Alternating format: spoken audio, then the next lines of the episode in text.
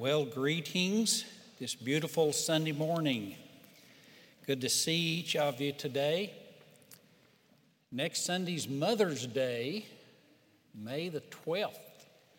So if you if you mothers, if uh, your children say, What do you want for Mother's Day? just tell them, Hey, go to church with me, worship God with me.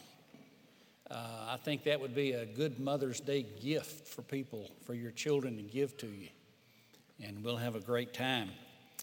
Well, if you have your Bibles, be finding Lamentations. Talking about a great time. Lamentations and chapter 3. Lamentations chapter 3, verse 21 through 23. This is from the English Standard Version. Lamentations 3:21 Jeremiah is writing. He says, "This I call to mind, and therefore I have hope. The steadfast love of the Lord never ceases." His mercies never come to an end, they are new every morning. How great is your faithfulness! I just finished reading a few weeks ago uh, Jeremiah and Lamentations. They kind of go together. Uh, and honestly, it's kind of a downer. I don't know if you ever read Jeremiah and Lamentations, but Jeremiah, the book, has about 52 chapters. Almost all of it is judgment on Israel for her idolatries. And then, after he's pronouncing judgment on Israel through those 52 chapters, as well as other nations, Jeremiah then concludes with five chapters of lament, lamentations, statements of despair. That's why I say it's kind of a downer. You can't hardly blame Jeremiah for being uh, depressed because he's preaching to Israel around 600 BC. This is just before they are captured by the Babylonians and temple is destroyed in the Old Testament and the people are enslaved. They are marched off to modern day Iran or Babylon in the ancient world. And so, obviously, Jeremiah is full of despair. And he says in, in Jeremiah 12 1, he says, that even his family, his brothers, in the house of his father dealt treacherously with him. They, they kicked him out. And in Jeremiah 7 16, God said, Jeremiah, do not pray for this people. Don't lift up a cry for them. Do not intercede. I will not hear your prayers. So that's, that's got to be a pretty big negative when God says, I'm sending you to a people to preach to them, but don't pray for them because I'm not going to listen to you. In Jeremiah 9 1, Jeremiah says, I wish my head was a fountain of water so I could just cry all the time. That's what you call depressed. And as if couldn't get any worse. Jeremiah 16, verses 1 to 4, God said, Jeremiah, I don't want you to get married. I don't want you to have children because the famine and pestilence is going to be so bad in Jerusalem that all the children, the families are going to die. I don't want you to go through that. People won't have strength to even bury the dead, so they'll just be food for the birds of the air and the beasts of the earth. Well, there you go. And after you get done reading Jeremiah, then comes Lamentations. Jerusalem is now in ruins, the temple is torn down, the people are deported, enslaved. If you could go back there, if you could sort of sit down with Jeremiah, you might hear uh, a faint sound of women weeping in a house, a few poor women left behind. You, would, you might hear the sound of a baby crying. You could see the pile of corpses which lay piled up at the end of the street. So in Lamentations 1, verse 12, Jeremiah said, Is there any sorrow like my sorrow? I don't, I don't know of anything that could be this bad. In Lamentations 2 5, the Lord has become an enemy. He's swallowed up Israel. He's laid it in ruins, its strongest places. He made Zion forget her festivals and Sabbaths, and his indignation has spurned both king and priest. And what is worse, Lamentations 2 9, he says, and the law is no more. It's just disappeared. There's no prophets, there's no priest. That, it's hard to imagine such a thing. It'd be like us saying the Bible is no more. It's hard for us to imagine. He sums up his condition in Lamentations 3 17. I think we have that, don't we? Lamentations 3:17. He, Jeremiah says, My soul is bereft of peace. I have no peace. I have forgotten what happiness is. My endurance has perished, so has my hope from the Lord. He's lost his hope. He has no peace. He can't remember what it was like to be happy. His ability to endure is gone. He's saying, My endurance has perished. I can't go on. And not even God can give me hope. Well, well uh, somebody told me one time, he said, preachers tend to preach their experiences. So if you were listening to Jeremiah, you might think, I wonder if you can get Joel Osteen over here in Jerusalem. I might ch- skip the channel. You have to go through almost uh, 52 chapters of this kind of prophecy, plus Lamentations, and suddenly, as I was reading through this, I almost missed it. Suddenly, there's this ray of light And it's my text, Lamentations 3, verse 21.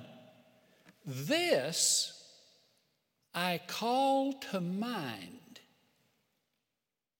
and therefore I have hope. Boy, there's a new thought.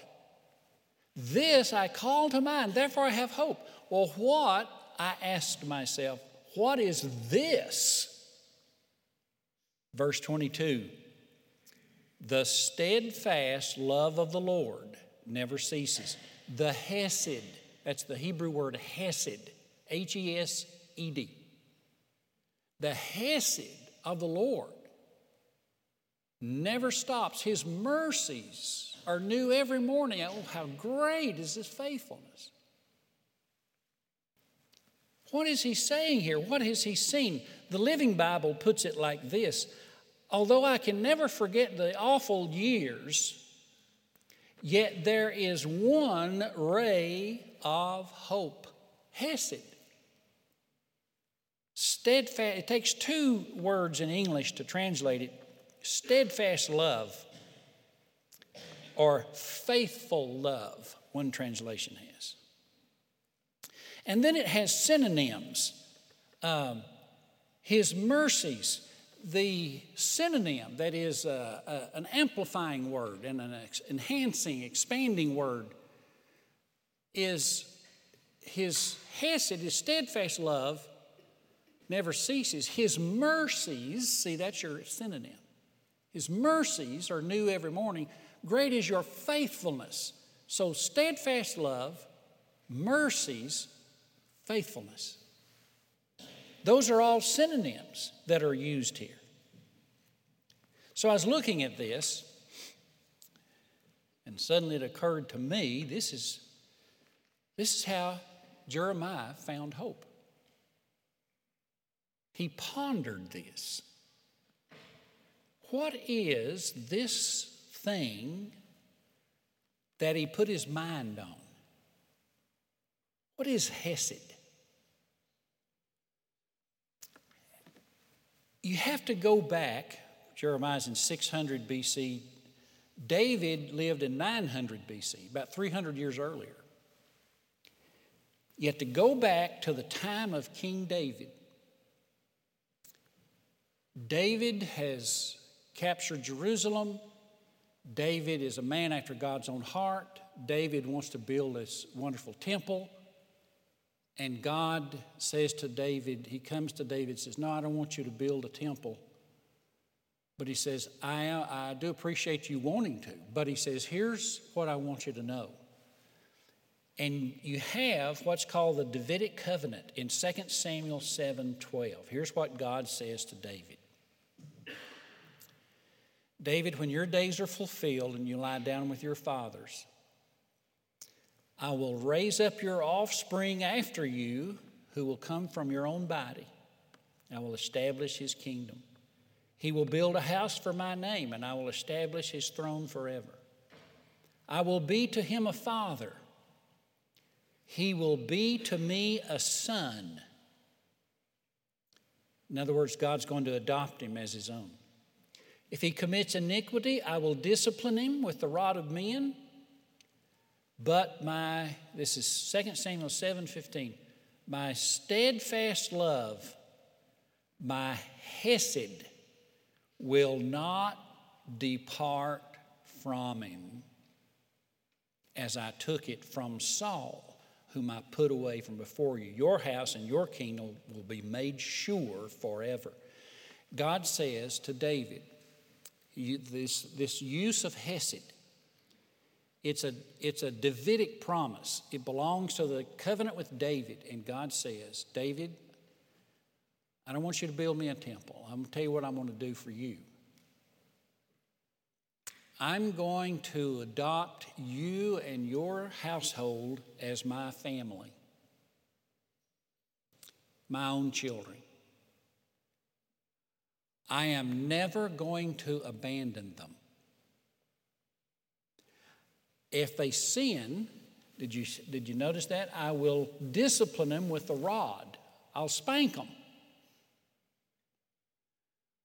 But, he says, my hesed, steadfast love, will not depart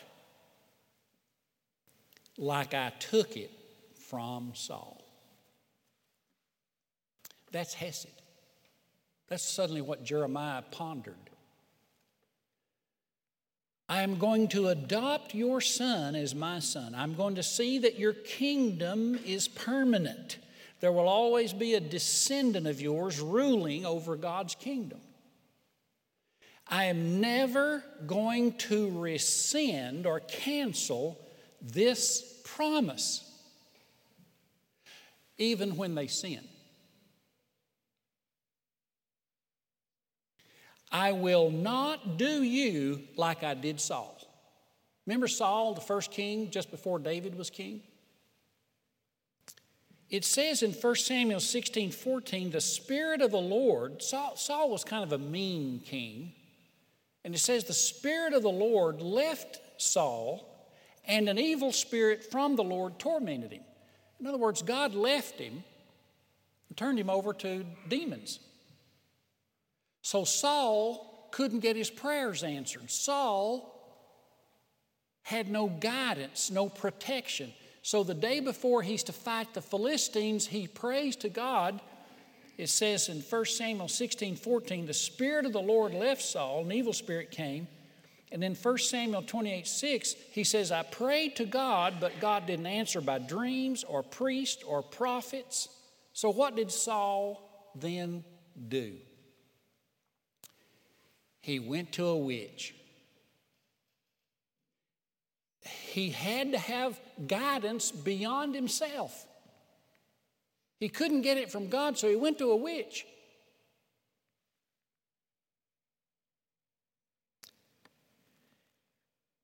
The next day, he went into battle and was killed along with his family.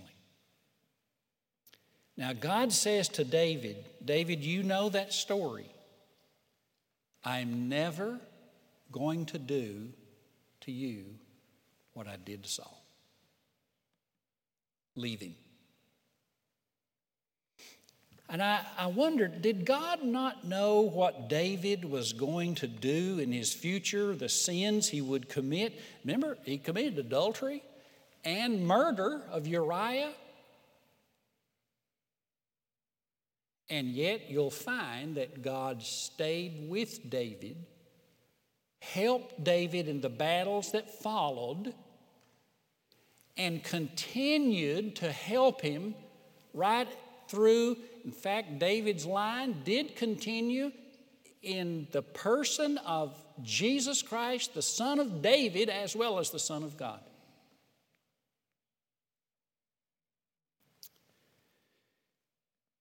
That's Hesed. That's what Jeremiah began to think on. That God promised to make you his own, to bless you in the kingdom, and never leave you. You know, and I just jotted this down. We are saved not by us keeping our promises to God but by God keeping His promises to us. Can I get an amen on that? That's, a, that's different from the law of Moses. We are saved by God's great faithfulness and mercies, synonyms, not by our faithfulness to God. Now, this is not to say we shouldn't be faithful. This is not to say we shouldn't seek to be worthy. But you don't get to heaven by being worthy and by being faithful. You get to heaven because God has given you Hesed. He's given you unconditional love that He has promised will never leave. He has given you mercies, that which you don't deserve. He has given you great faithfulness. That's what's going to get you to heaven. 2 Timothy 2:13 says if we are faithless he remains faithful for he cannot deny himself that is he can't be something he's not he's faithful if he makes a promise he'll keep the promise I was listening to um, a preacher a few weeks ago on Sunday morning. I was getting ready and I had the TV on listening to. It, it's my only chance to listen to some good preaching, okay? I, I, I could listen to myself, but I don't.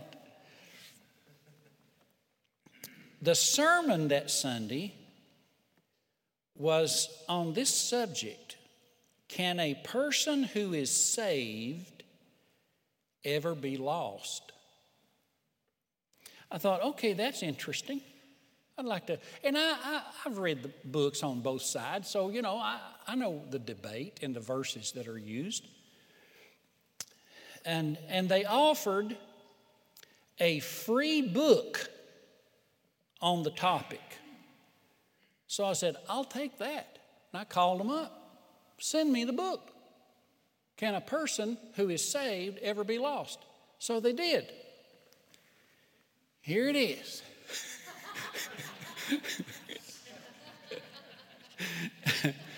and I almost didn't see it in the mailbox and when I opened it, and when I saw it, I thought, okay, now I know why it's free. it didn't cost much to make this. So I read this uh, little exhaustive uh, volume, and one thing that I do love is the statement he makes in the beginning. And I, I want to read this to you. This is, this I put a circle around. He says, the fantastic implications of this issue is overwhelming.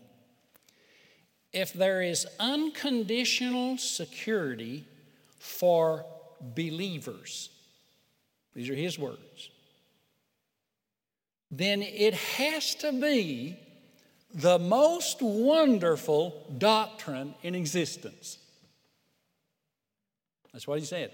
Now, then he goes on to argue that, sorry, not so, but you know, if it was so, how wonderful that would be. And he quotes John chapter 10. He says this is the most commonly used verse for unconditional security. John 10, 28. Can you pull that? Yes. We'll wait till the orchestra stops. John 10, 28. Here's what he says I give them eternal life, they will never perish and no one will snatch them out of my hand. My Father who gave them to me is greater than all, and no one is able to snatch them out of my Father's hand. The key verb there is perish. It means to perish your soul eternally.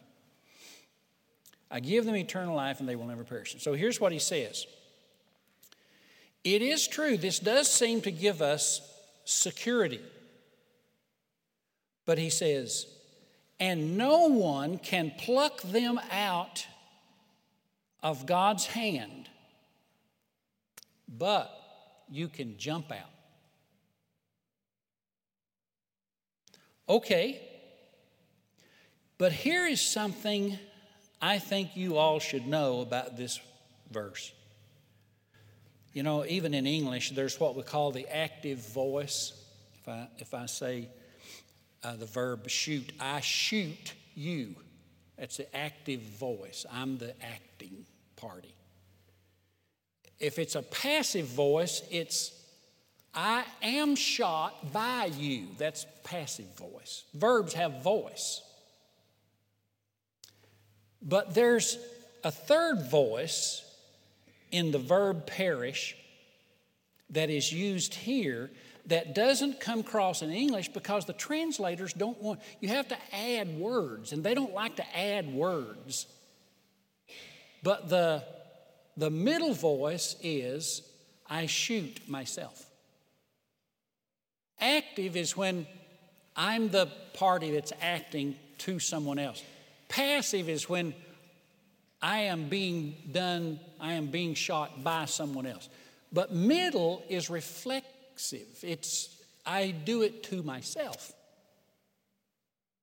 I'm not doing it to someone, someone's not doing it to me, I'm doing it to myself. That's the middle voice. That's the voice used in the word perish.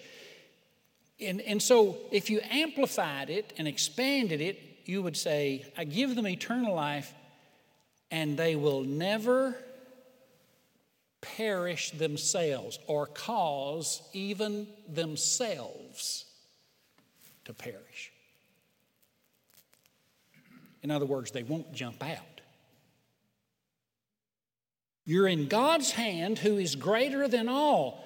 God, who is greater than all, and that's what he says here, is also greater than you. Because really, you're your own worst enemy. But His grace is greater than our sin. His wisdom is greater than our stupidity. Can he, does He only rescue those who snuggle next to God every day of their life?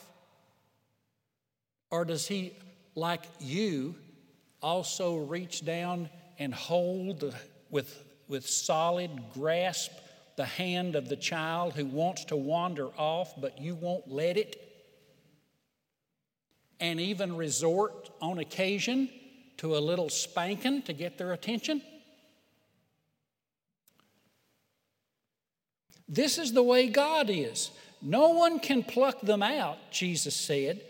And he uses the middle voice, which means you won't cause yourself to perish because God is greater than all.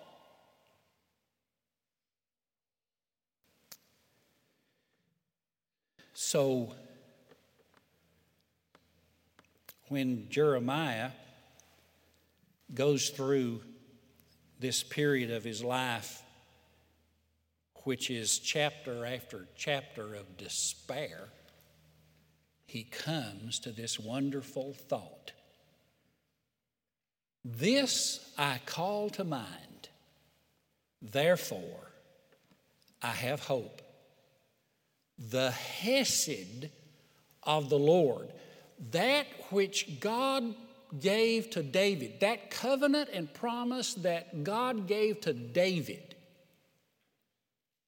not from Moses, not like Saul, but to David, the Davidic covenant, that Hesed, I call that to mind. Mercies, unconditional, undeserved events that God orchestrates in my daily life starting early in the mornings. You're here today because of it. He moved your will, He inclined your affections to be here, He put thoughts in your mind. This is from your Heavenly Father who is greater than all.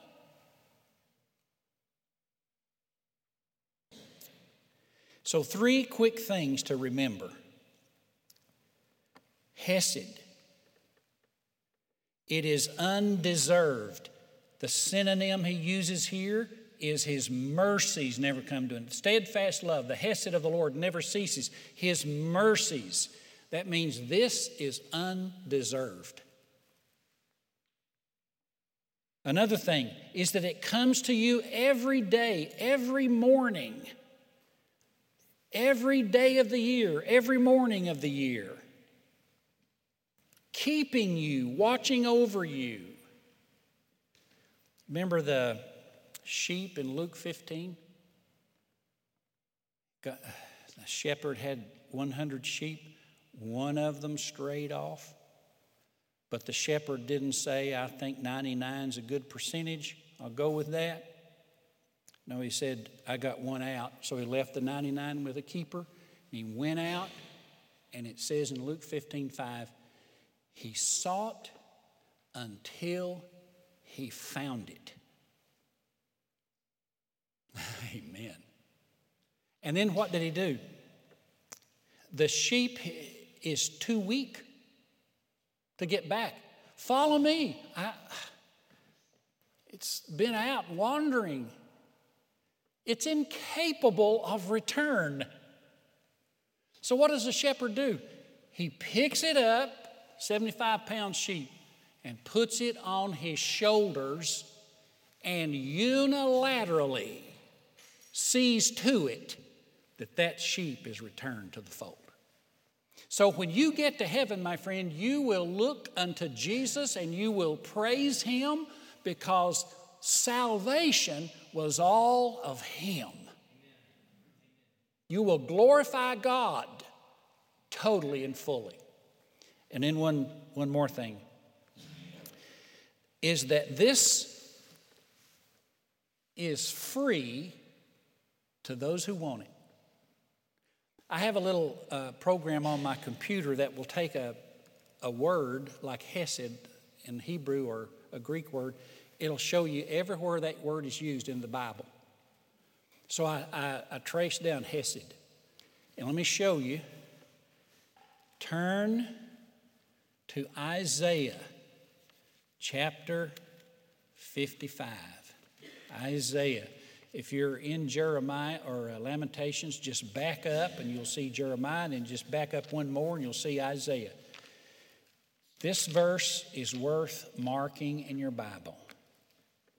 Isaiah 55 1. Come, everyone who thirsts, come to the waters. Even if you have no money, come buy and eat. Get wine and milk without money, without price. It's free. What he's offering is free. What's he offering? Get this. Verse Isaiah 55, verse 3. Incline your ear, come to me, hear that your soul may live. I'll make with you an everlasting covenant. This is a new covenant. This is permanent. My, it'll be my steadfast love, Hesed. It's my Hesed that I gave to David. Mm, mm, mm, mm. No way. You mean what God promised David that him and his family would be adopted as God's own and that he would never abandon them, that this would be a covenant with him that would be permanent? And there's nothing the devil can do, there's nothing that circumstances can do, there's nothing death can do, nothing anything can do to take you out of my hand. I will make a covenant with you. How do I get that? Do you want it? I thirst for that. There, my friend, there is stability. That's security.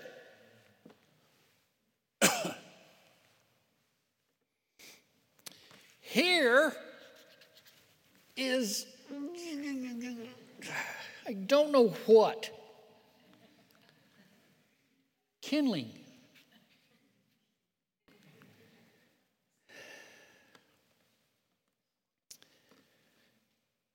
When a man wants God in the New Testament through Jesus Christ, you come, he will make a brand new covenant, not like the old covenant, which God could rescind and did.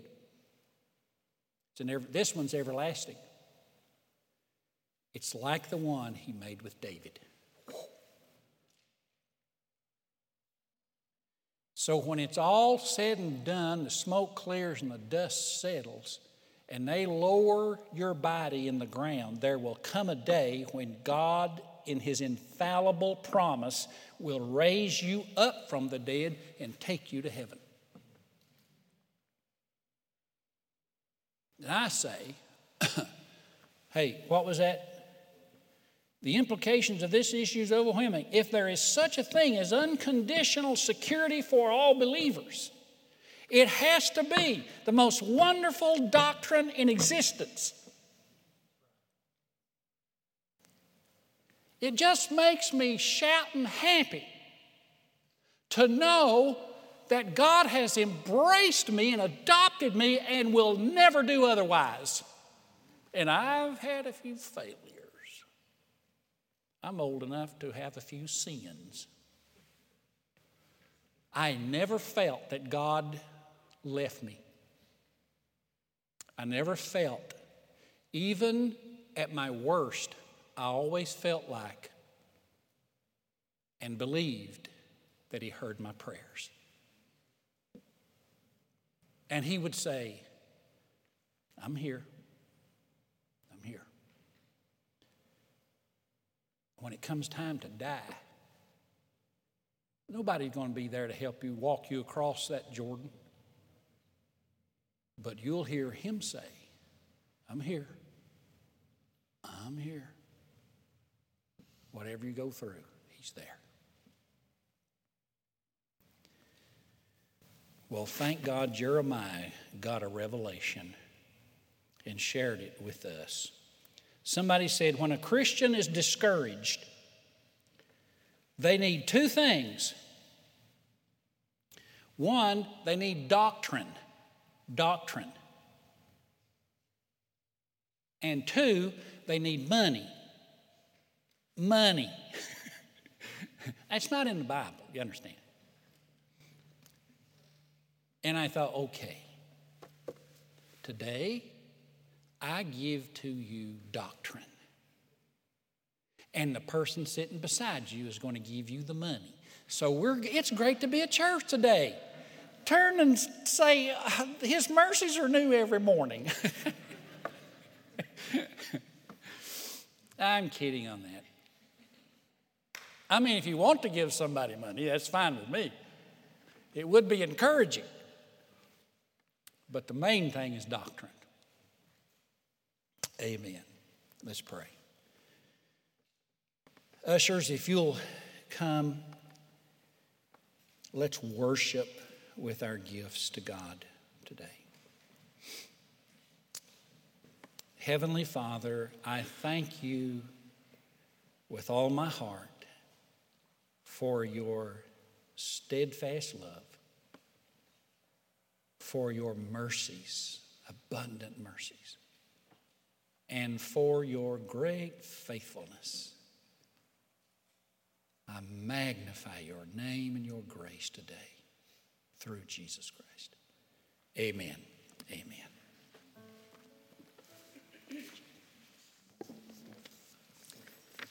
Let's praise the Lord for the truth that we heard today. Y'all sing with us.